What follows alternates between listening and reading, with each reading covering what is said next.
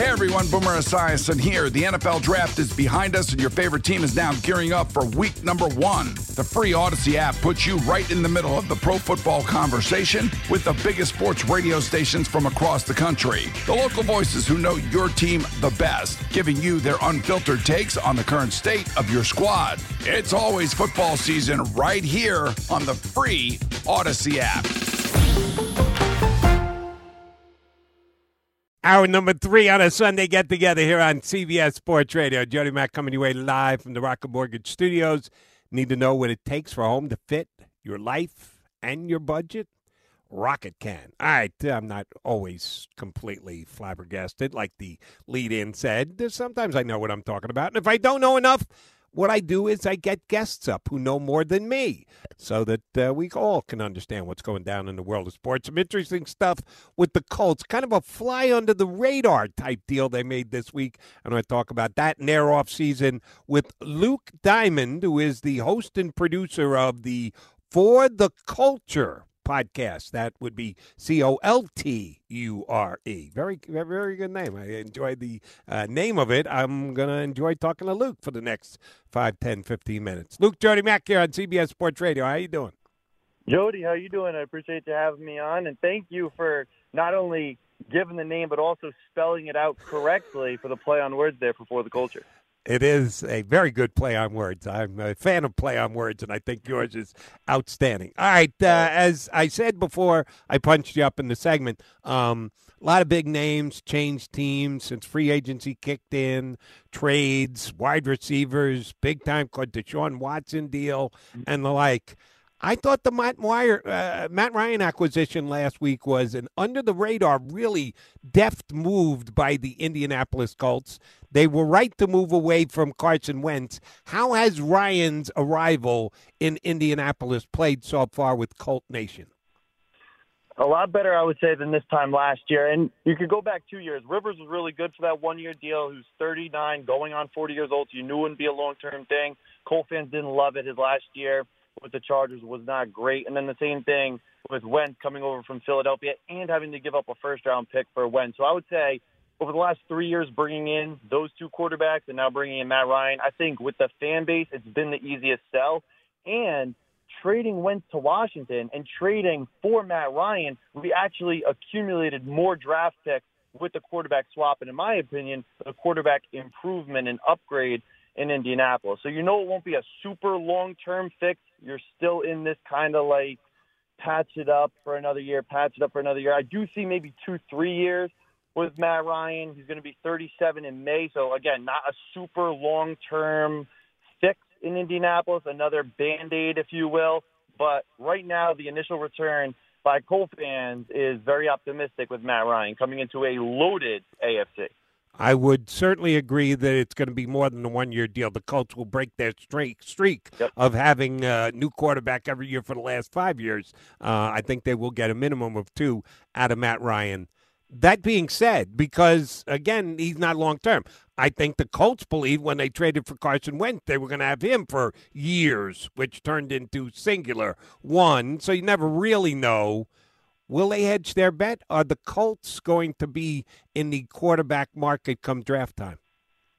As far as pro days go, Ballard hasn't been to a single quarterback pro day to my knowledge, and he hasn't sent Dodds or any of the top guys in the Colts front office. So you never know if a guy falls down the board, if they do something in the mid to late rounds. But this isn't even a great quarterback draft early. Right. So I really just don't see it. We don't have a first round pick, so I don't see the Colts taking a quarterback. Last year they take Sam Ehlinger late, I believe, in the fifth round out of Texas. Year before that, they took a shot at Jacob Eason. Eason this past year released during the season when Ehlinger became healthy, and I think he ended up in Seattle. I'm not sure if he's still in Seattle or if he is an unrestricted free agent. But as far as the last couple of years, they did take late round shots in quarterbacks. I don't see that again. I think they like Sam Ehlinger as a backup in a backup role. Don't see him I do not see him being a successor to Matt Ryan. But as far as the draft, I don't see it. And going back to last year, this time last year, you give up a first round pick. Of course, you expect more than one year, especially a guy in his 20s. You do not expect him to come in for one year and then boom, be done and trade him for less than you gave up to get him the previous year. But that was split in house.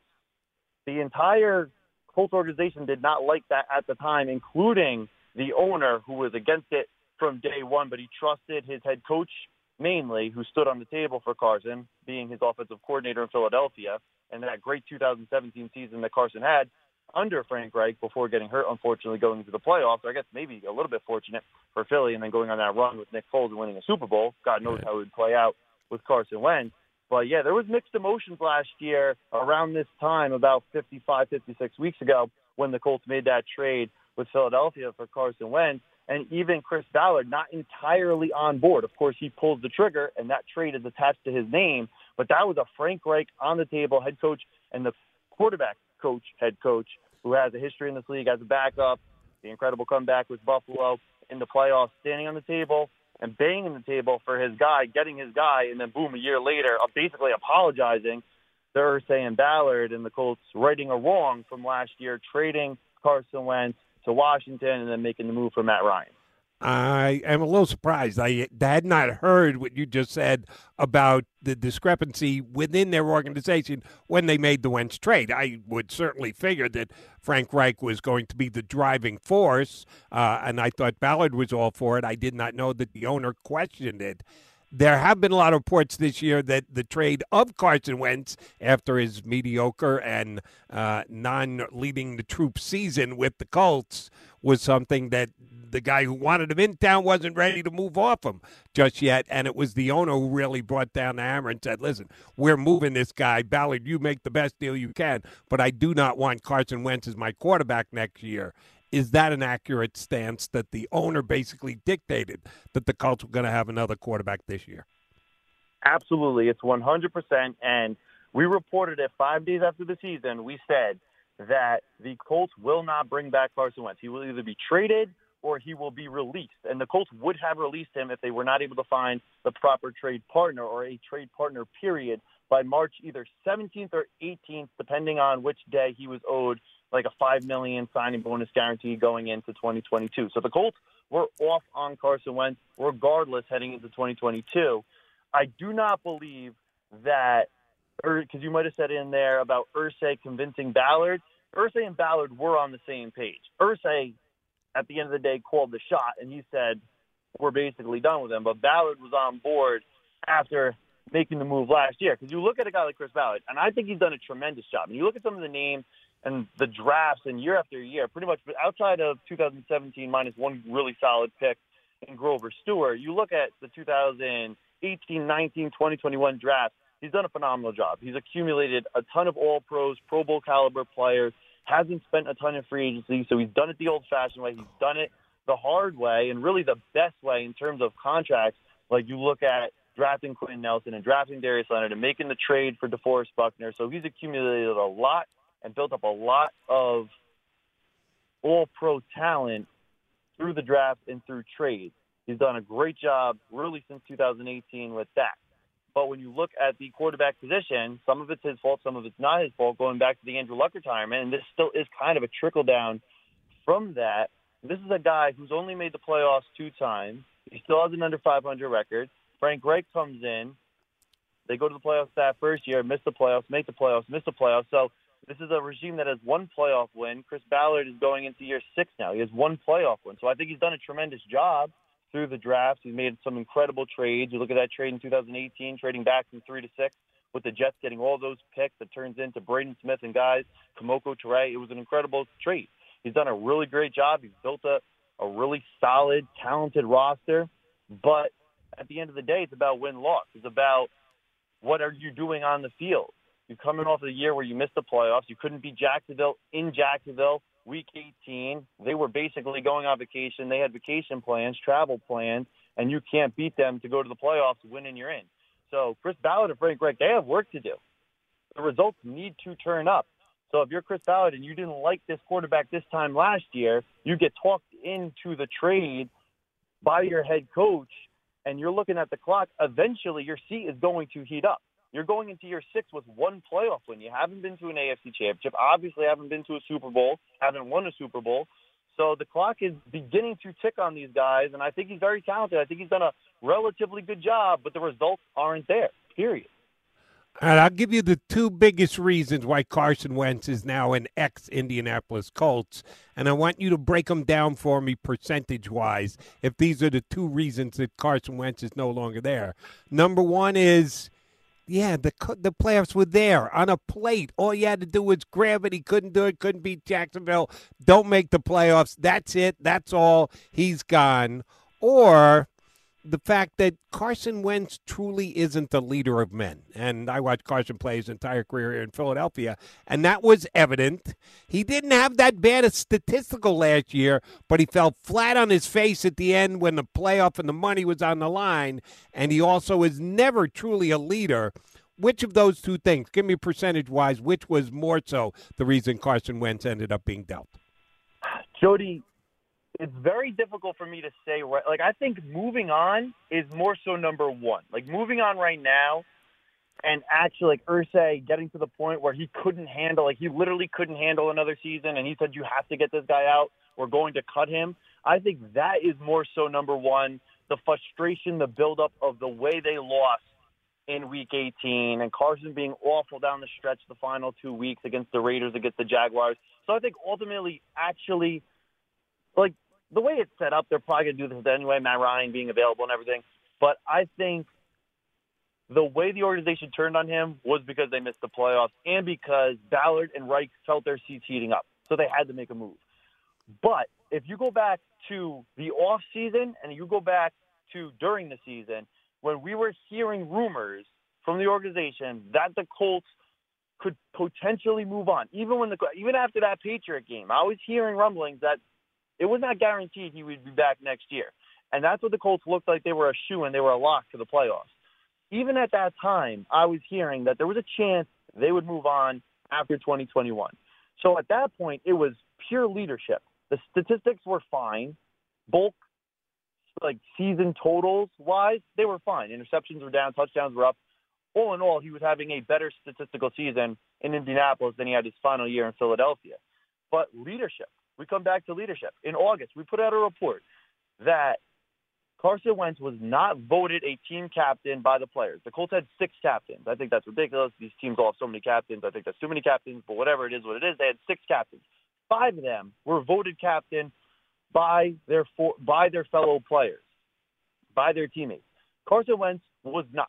He was named captain, and we heard from a very reliable source within the Colts organization that Frank Reich did it because of an ego thing with Carson Wentz. He was not coachable in Indianapolis. He was not a true leader of men. And these things, everything we heard about him at the end of Philadelphia, it also happened again in Indianapolis. So they basically gave that to him. He was so fragile in terms of how the outside world was going to view him, even with the injury. They gave him a 5 to 12 week timetable for that angle heading into the season. 5 to 12 weeks is absurd. That's like saying we're going to get one to 32 inches of snow tomorrow night. what is it? It like like that's just too big of a of a gap? And then he's back three and a half weeks later, and he's there for opening day. They knew from the jump, and we reported it the day after it came out, five to 12 weeks, and everybody was saying he was going to miss time during the season. We reported he will be the opening day, week one starter, and that was less than five weeks later with a five to 12 week timetable. So pretty much everything with Frank Reich was basically catering to Carson Wentz. He can't handle the criticism. Everybody's saying he's injury prone. The guy's never completed a playoff game, let alone win a playoff game, because I think he's only played three or four snaps and then got that concussion against yep. Seattle. So he was very fragile coming into this year, and they babied him. They babied him by naming him captain when his teammates did not vote him captain, and the guy barely practiced this offseason. So logically, why would they have voted him captain? He didn't come in here the way Philip Rivers came in here, where he had a very successful career and accolades and actually came in and practiced the entire summer. So this is not a situation like that. This guy basically came in off a terrible statistical season in Philadelphia, practiced maybe two times, and then got hurt, missed the rest of the summer, and then boom, the guy gets voted captain by his fellow teammates. When it took Quenton Nelson, what, four years to become a captain of this offense? So Carson Wentz was treated very interesting in Indianapolis. And if you go back and watch Hard Knocks, to me, it's apparent that the locker room did not gravitate towards him the way they would gravitate towards a true leader, and the way they would gravitate towards a quarterback, the way Frank Reich wanted us to believe they gravitated towards him.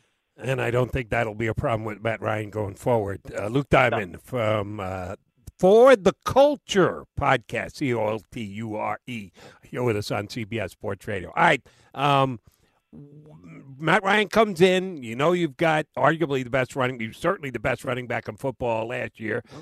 The two best running backs in football just happen to be in the same division.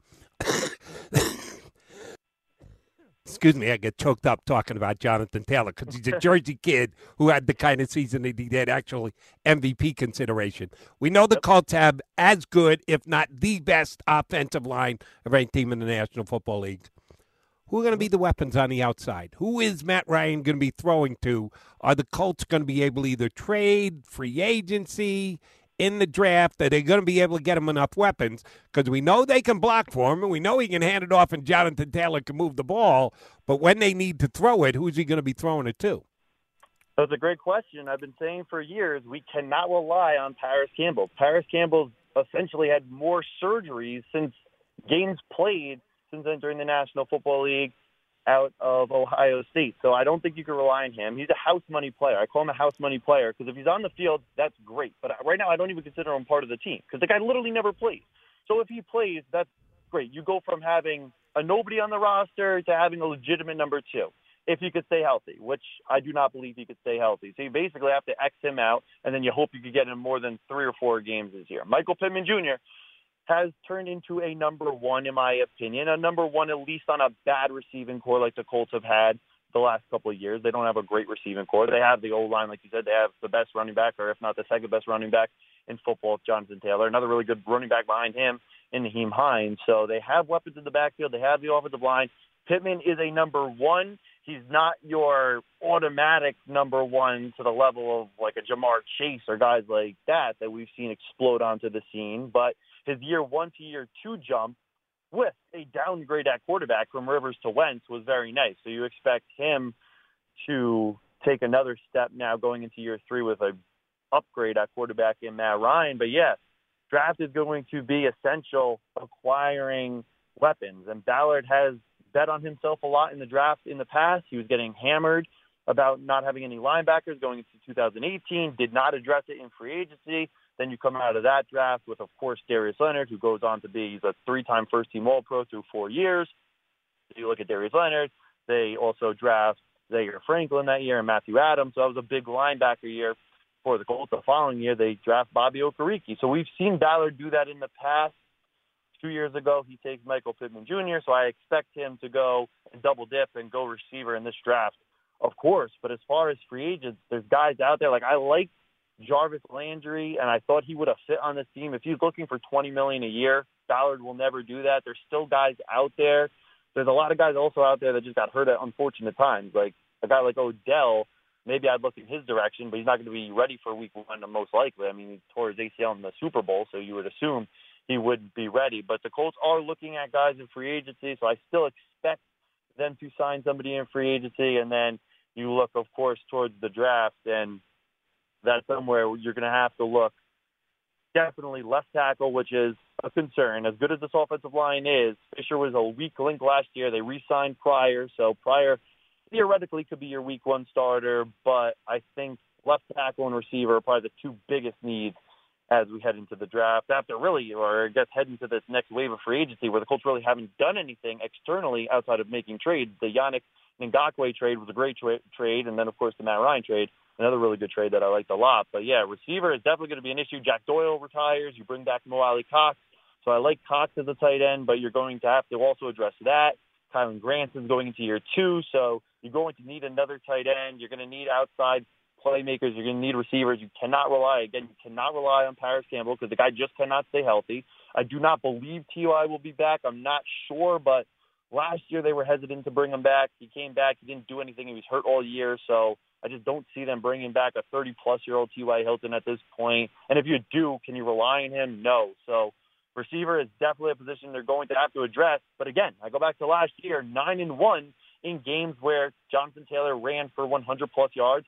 Matt Ryan in his career, I believe, is 36 and six when he has a running back go for 100 plus. So last year with a worse quarterback and a poor to below average to poor wide receiver core, the Colts were able to go nine and one in games where Jonathan Taylor ran for 100 plus. So you look at Matt Ryan, if you could give him that level of production on the ground, I think it'll make guys in the receiving game better. Because last year Carson Wentz just missed so many open guys, like wide, like T.Y. Hilton in that Raider game was wide open. That's a walk-in touchdown. Carson Wentz could hit him, and Carson Wentz overthrows him by three or four yards. I don't think that happens next year with Matt Ryan. So they definitely need to address receiver, but at the same time, I think the addition of Ryan will automatically make a lot of guys that are already in that room just that much better. All right, let me throw one name your way. Last question. Um, name you didn't mention, but Darius Leonard did. A guy who's caught a whole lot of balls from your new quarterback there in Indianapolis, who's become a free agent because he was released in your division. What about Julio Jones rehooking up with Matt Ryan now in Indianapolis? Yeah, I think Julio makes sense, especially with the connecting the dots. I just don't know what he has left. It kind of reminds me of. Here's what he's got. He's better than Zach Pascal or T.Y. Hilton. well, that's true. Yes, Pascal is very good at the things that don't pop up on the stat sheet in terms of blocking and all that. But yes, is he an upgrade from Zach Pascal in the receiving game? Yes. Is he an upgrade from T.Y. Hilton? Probably everywhere at this point in T.Y.'s career. Yes. I mean, it kind of brings me back to when Reggie Wayne was finished, and we knew he was finished, and then they went out and brought in Andre Johnson and basically threw Reggie Wayne out the back door. And it's like, okay, we took our guy who was aging and over there. Not to say that T.Y. Hilton, career-wise, is in Julio Jones's category, but it kind of felt like that. Like at the time, it's like, all right, you took one washed-up player and you replaced him with another washed-up player who wasn't our homegrown guy. And would they be doing that again here? I think it's worth the gamble. I do. I yeah. think it's worth the gamble because of the connection with Matt Ryan. Had we not have brought in Matt Ryan, maybe I would feel differently. But we also need more than one guy in the receiver room. So yeah, it's a name that I definitely think should be considered. It's a guy you should bring in. You should see where he's at physically. You should give him a physical. You should get him in the building because he does have that chemistry with Matt Ryan. He's also very he's a very similar receiver to Pittman in a lot of ways. So that could help Pittman just having a guy like that in the room as he progresses.